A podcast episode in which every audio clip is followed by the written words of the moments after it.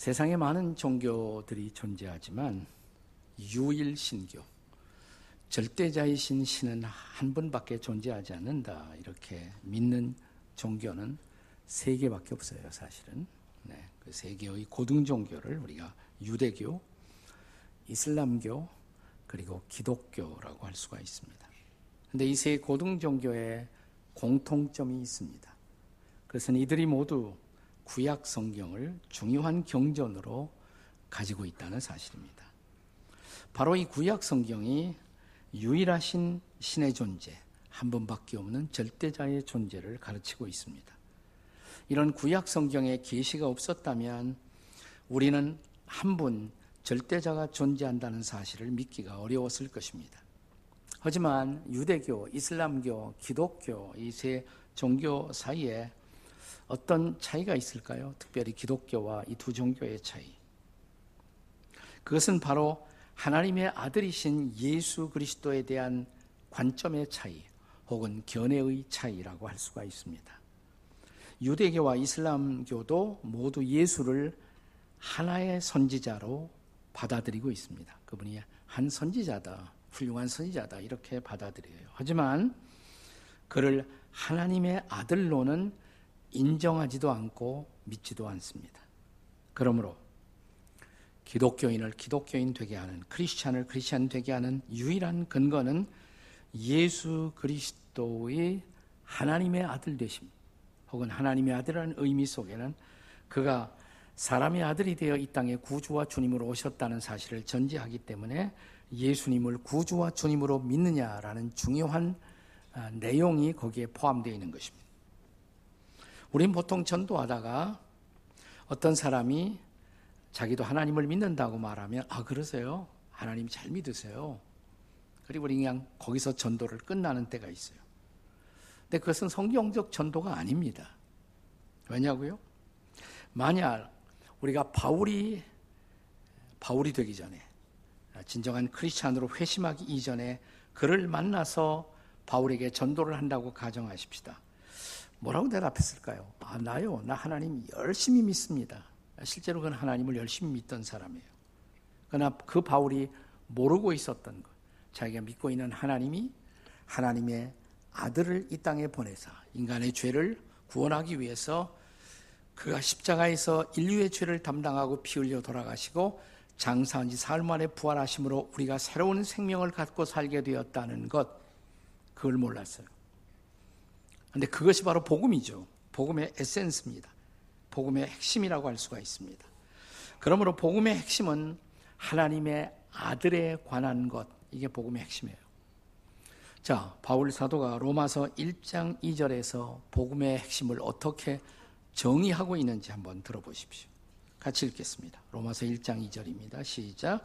이 복음은 하나님이 선지자들을 통하여 그 아들에 관하여 성경에 미리 약속하신 것이라. 이 아들에 관한 것. 하나님의 아들에 관한 것. 이게 복음의 핵심이에요. 복음의 핵심이에요. 자, 이런 복음의 진리를 명료하게 드러내고 있는 비유가 오늘 우리가 함께 읽은 본문. 마태복음 21장 33절 이하의 포도원 농부들의 비유가 바로 그 핵심을 우리에게 전달합니다. 자, 이 비유 속에는 중요한 세 캐릭터가 인물이 등장합니다. 첫째는 포도원 주인, 그리고 두 번째는 포도원 농부들, 그리고 셋째는 포도원 주인의 아들. 이 세 캐릭터를 우리가 주목해야 합니다. 포도원 주인은 누굴까요? 하나님이세요. 포도원 농부들 인생입니다. 좁게 말하면 그 당시의 유태인들이지만 인간 전체를 뜻하는 것이에요. 셋째, 포도원 주인의 아들 누굴까요? 예수님이시죠. 자, 여기 포도원 주인은 바로 하나님이시고, 자, 이 포도원에서 일하고 있던 소작 농부들, 그들은 좁은 의미에서 유태인들, 광희에서는 인생 전체를 대표하는 것이고, 포도원 주인의 아들이 바로 하나님의 아들이신 예수 그리스도이신 것입니다. 이 비유에 등장한 세 캐릭터를 우리가 주목하고 묵상하면서 고난 주간의 의미를 함께 살피고자 합니다. 첫째, 포도원의 주인을 묵상하십시다. 포도원 주인 누구라고 그랬어요? 하나님이십니다. 포도원은 뭘까요? 포도원.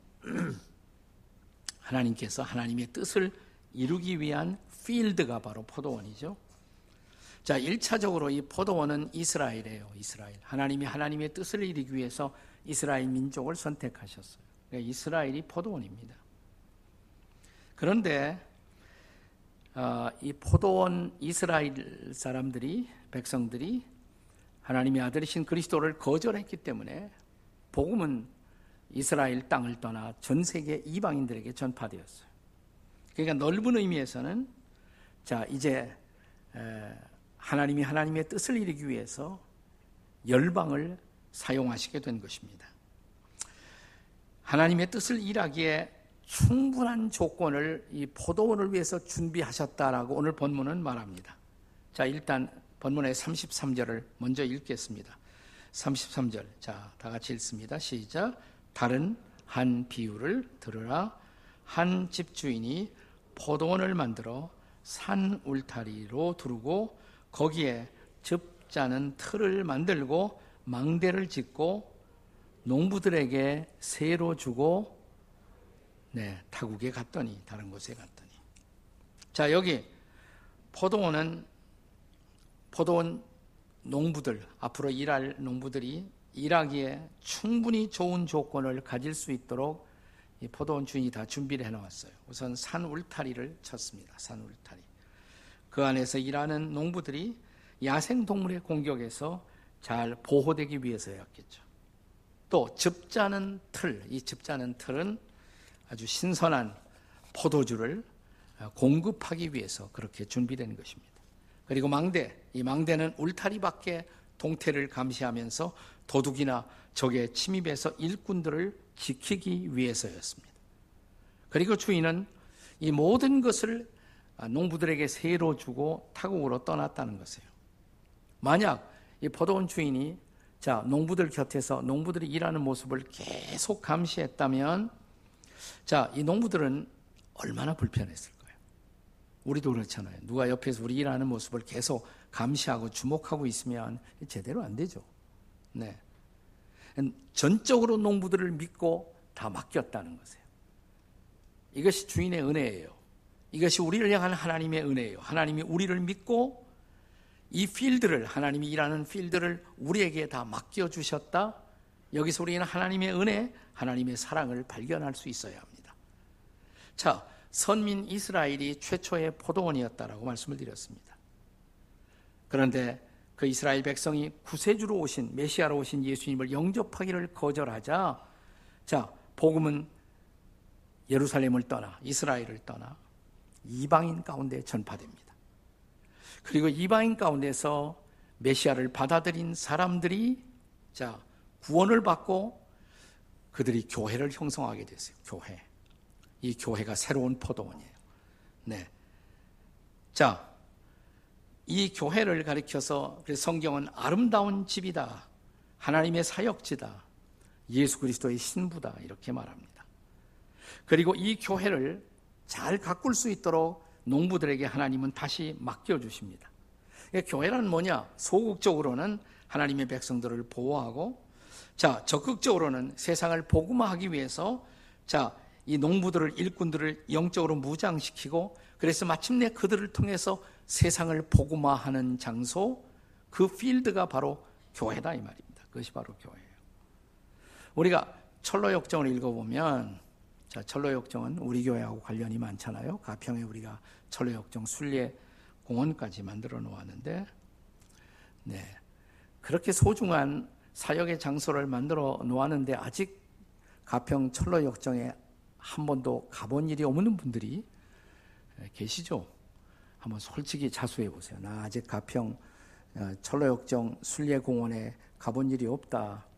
네, 제가 용서할 테니까 손 들어요. 그냥 이렇게 손 들으세요. 네, 손 들으면 잘 보시고 옆에 분들이 빨리 가요. 한번 얘기하세요. 빨리 가보세요. 네, 한 달에 많이 올 때는 4천 명씩 와요. 전국에서 다 와요. 근데 우리 교회 아름다운 사역의 터전인데 아직도 못 가셔야 쓰겠습니까? 네, 이번 고난 주간에 회개하고 꼭 다녀오시기 바랍니다. 거기 가시면 자, 쭉 우리가 이 순례를 할때 철로역정 순례길에서 잠깐 쉬어갈 수 있는 것. 또 아름다운 차도 대접받고 아주 예쁜 집이 있죠. 그 집의 이름이 뭐예요? 아름다운 집이에요. 하우스 뷰티풀. 아름다운 궁전, 아름다운 집. 진짜 아름다워요. 들어가 보시면. 자, 근데 이 집에 세 개의 방이 있습니다. 세 개의 방. 첫째는 뭐예요? 평화의 방이 있어요. 평화의 방. 거기서 쉴 수가 있고, 네, 아주 몸과 마음을 새롭게 할 수가 있습니다. 또, 이 아름다운 집 안에 에, 아름다운 도서실이 있습니다. 라이브러리가. 책들이 많이 있어요.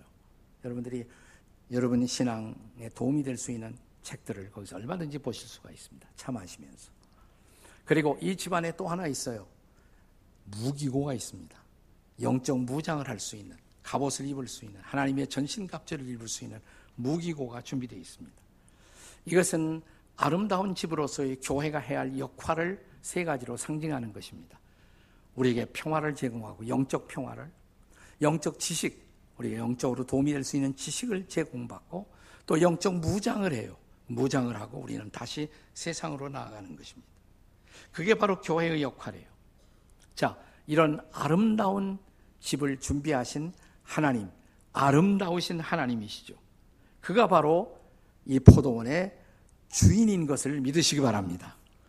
자, 이제 포도원 주인을 묵상했습니다. 두 번째로, 자, 이 포도원의 농부들, 소장 농부들이에요. 이 농부들은 넓은 의미에서 우리 인생 전체를 뜻하는 것입니다. 좁은 의미에서는 예수님 당시 유태인들이 바로 이 농부들이에요. 자, 이제 34절을 보겠습니다. 34절 시작. 열매 거둘 때가 가까움에 그 열매를 받으려고 자기 종들을 농부들에게 보내니.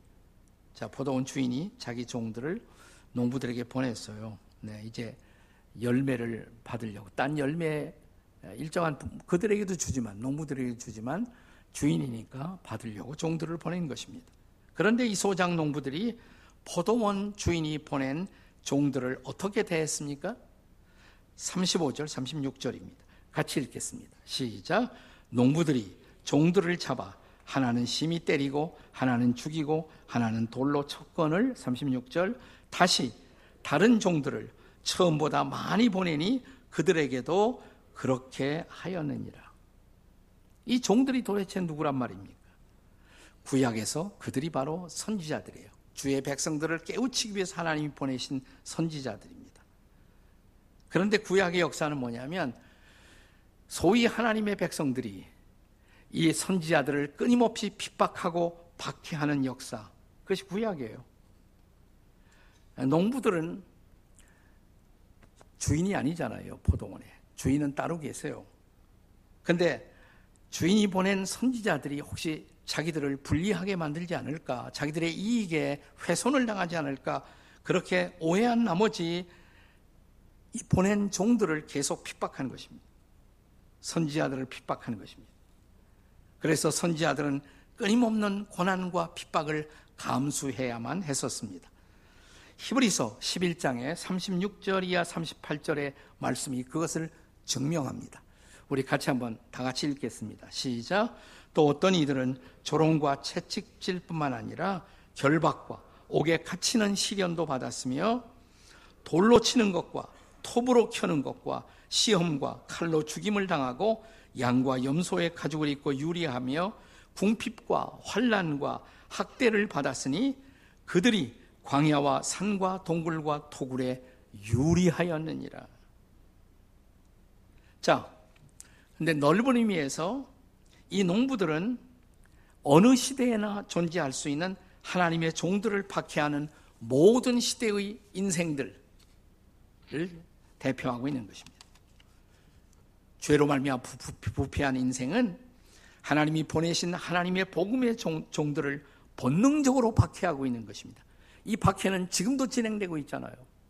우리 바로 위에 중국에 최근에 거기 보냄을 받은 선교사들 가운데 절반 이상이 다 쫓겨나왔습니다. 굉장한 핍박이 지금 진행되고 있어요. 여러분 기도하십니까? 네. 자, 그런데 이런 하나님의 선지자들에 대한 박해는 모두가 하나님의 역사의 끝날에 쓰실 결국은 그 선지자에 대한 박해예요. 사탄의 박해예요. 그 선지자. 제가 그 선지자라고 그럴 때 그냥 선지자들이 아니에요. 선지자들은 그 선지자, 유일한 선지자, 영어로 정관사 더를 붙여서 the 혹은 the prophet, the prophet. 선지자들은 그 선지자를 증거해요. 그 선지자가 누구냐? 예수님이에요. 그 선지자가 바로 하나님의 아들인 것입니다. 성경은 역사의 끝날에 그 선지자가 하나님의 아들로 이 땅에 오셨다라고 말합니다. 자, 이제 히브리서 1장 1절과 2절을 함께 같이 읽겠습니다. 히브리서 1장 1절 2절 다 같이 시작. 옛적에 선지자들을 통하여 여러 분과 여러 모양으로 우리 조상들에게 말씀하신 하나님이 이 모든 날 마지막에는 아들을 통하여 우리에게 말씀하셨으니 그러니까 선지자를 통해서 보내서 우리에게 말씀하시다가 아들을 보냈다. 마지막에. 그러니까 예수님이 이 땅에 2000년 오셨을 때 역사의 마지막 시나리오가 시작된 것이에요, 이미. 지금은 마지막 중에서도 한참 마지막이에요. 네. 자. 그런데 세상의 농부들이 그를 어떻게 했습니까? 여기 하나님의 아들 예수께서 자기 자신에 대해서 세상이 보여줄 반응을 이 비유를 통해 말씀하셨어요. 이것은 자, 이제 조금 후에 일어날 사건이에요. 이 비유를 말씀하신 때가 바로 이 고난주간에 말씀하셨어요. 고난주간에. 그러니까 잠시 후 자신에게 일어날 사건을 이 비유를 통해 말씀하신 것입니다. 자, 본문 37절 이하 39절 같이 읽겠습니다. 시작. 후에 자기 아들을 보내며 이르되 그들이 내 아들은 존대하리라 하였더니 38절 농부들이 그 아들을 보고 서로 말하되 이는 상속자니 자 죽이고 그 유산을 차지하자 하고 39절 이에 잡아 포도원 밖에 내쫓아 죽였느니라. 그 아들이 올 때 기대는 사람들이 그 아들을 존대할 것을 존귀 여길 것을 기대했단 말이에요. 내 아들을 오히려 죽였다 이 말이에요. 예수님이 그 말씀하면서 잠시 후에 하나님의 아들이신 그가 이 땅에서 죽임당할 것을 바라보시며 이 말씀을 하신 거예요. 네. 자, 고난 주간의 클라이맥스입니다. 그것이 십자가 사건입니다. 이제 우리는 이 포도원 농부들의 비유를 통해서 마지막 세 번째 중요한 캐릭터, 이 포도원 주인의 아들을 묵상하겠습니다. 아들, 누구죠? 예수님이시죠. 자, 우선 주목할 것은 예수님 자신의 입으로 잠시 후에 자기에게 일어날 사건을 예언하고 계시다는 사실입니다. 39절. 같이 읽습니다. 39절. 시작. 이에 잡아 포도원 밖에 내쫓아 죽였느니라. 그래서 자신의 죽음을 바라보신 거예요. 어디에서? 포도원 밖에. 그분은 어떻게 어디에서 죽을 것을 정확하게 알고 계셨습니다. 포도원 밖이라고 그랬어요. 예수님이 어디서 죽으셨습니까? 예루살렘에서. 예루살렘 어디에서? 성 밖에서. 그게 중요해요. 성 밖에서. 마치 포도원 밖에서 죽임을 당했다고 말씀하셨을 때 그분 자신이 예루살렘 성문 바로 밖에서 십자가의 죽음을 당할 것을 바라보고 계셨던 것입니다. 자, 이제 이 비유가 이루어질 사실을 사실은 예수님의 말을 듣고 있던 그 당시에 대제사장들 이런 사람들 다 알았을 거예요. 자, 일단 히브리서 13장 12절을 한번 같이 읽겠습니다. 히브리서 13장 12절. 다 같이 시작. 그러므로 예수도 자기 피로써 백성을 거룩하게 하려고 성문 밖에서 고난을 당하셨느니라. 어디에서 고난을 당하셨어요? 성문 밖에서. 성문 밖에서. 자, 지금 예수님이 이 말씀을 할 때 바야흐로 그 당시 유대 종교 지도자들에 의한 예수님에 대한 아, 체포와 죽음의 계획이 진행 중이었어요. 그래서 본문 쭉 읽어 내려가시면 이제 드디어 45절, 46절의 말씀에 도달합니다. 같이 읽겠습니다. 45절, 46절 시작. 대제사장들과 바리새인들이 예수의 비유를 듣고 자기들을 가리켜 말씀하신 줄 알고 46절 작고자 하나 무리를 무서워하니 이는 그들이 예수를 선지자로 알미더라. 뜨끔했어요. 아마 예수님 비유를 들으면서 우리의 계획이 들켰나 이렇게 생각했을 것입니다. 그들이 몰랐던 것, 그러나 그들이 죽이고자 하는 그 대상이 바로 그냥 선지자로만 알았어요. 그분이 하나님의 아들이었다. 진정한 메시아, 메시아였다는 사실을 몰랐던 것입니다. 그러나 하나님의 아들이신 예수님은 자신의 죽음이 또한 자신의 구속의 드라마의 마지막이 아니라는 것도 그분은 알고 계셨습니다. 이제 따라오는 본문에 따라오는 42절 말씀을 읽겠습니다. 42절 다 같이 시작. 예수께서 이르시되 너희가 성경의 건축자들의 버린 돌이 모퉁이 돌의 머릿돌이 되었나니 이것은 주로 말미암아 된 것이요 우리의 눈에 기이하도다. 자, 나는 이제 버린 돌처럼 버림받을 것이다. 지금 버림받고 있어요. 이미 그 계획이 진행 중이었습니다. 나 그걸로 끝나지 않아요. 버린 돌이 또한 뭐가 된다? 모퉁이의 모퉁이 돌. 네. 모퉁이의 머릿돌이 된다. 버린 돌이 모퉁이의 머릿돌이 될 것이라. 코너스톤이 될 것이다. 자, 주님은 버림을 받지만 십자가에 죽으시지만 그분은 위대한 건축의 파운데이션, 터전이 될 것을 예언하는 것입니다. 이 위대한 건축이 뭘까요? 이방인 교회의 건축이에요. 유대인들은 그를 거절하고 버렸지만 복음이 이방인 가운데 전파되어 이방인들이 예수 믿고 그들이 교회를 이루고 예수님은 바로 이 교회의 foundation stone, 모퉁이 돌이 되리라는 놀라운 예언인 것입니다. 놀라운 예언. 자, 41절 보세요. 41절 말씀. 본문에 따라오는 41절 다 같이 읽겠습니다. 시작. 그들이 말하되 그 악한 자들을 진멸하고 포도원은 제때에 열매를 바칠 만한 다른 농부들에게 새로 줄지니이다. 이 다른 농부들이 누구예요? 이방인들이죠, 이방인들. 자, 유태인들이 제대로 이 농장 관리를 못했단 말이죠. 그러니까 다른 농부들에게 줄 것이다. 그래서 새로운 포도원을 감당할 이방인들. 그들에게 놀라운 사실이 예언된 것입니다. 그들이 열매를 맺을 것이다. 열매를 맺을 것이다. 다시 말하면 복음의 역사가 유대인을 떠나 이방인들에게 전환될 사실. 그리고 마침내 43절의 예언을 보세요. 이 굉장히 재미있는 예언입니다. 놀라운 비유예요. 자, 43절 같이 읽겠습니다. 시작. 그러므로 내가 너희에게 이르노니 하나님의 나라를 너희는 빼앗기고 그 나라에 열매 맺는 백성이 받으리라. 아멘. 아, 유대인들은 하나님의 나라를 오히려 잃어버렸어요. 그리고 그 나라에 열매 맺는 백성, 이방인들이 지금 하나님 나라의 열매를 맺고 있잖아요. 그러니까 지금 우리 시대는 어떤 시대냐? 하나님의 아들 되신 예수 그리스도가 이방인 가운데서 하나님 나라의 복음의 열매를 맺고 있는 놀라운 시대 속에 우리가 살고 있는 것입니다. 중요한 것은 바로 이 시대 천국 백성들 그러니까 천국 제자들이 과연 예수 그리스도를 하나님의 아들로 존대하고 있는가? 아들의 기대가 뭐예요? 그 포도원에서 존귀 여김을 받을 줄로 알았단 말이죠. 오히려 죽임을 당하셨어요. 근데 오늘 이방인들은 이방인 크리스천들로서 오늘 우리는 하나님의 아들을 존대하며 살고 있을까요? 자, 어떻게 해야 우리가 하나님의 아들 예수님을 존귀케 하고 존대하는 삶을 사는 것입니까? 두 가지가 중요해요. 첫째,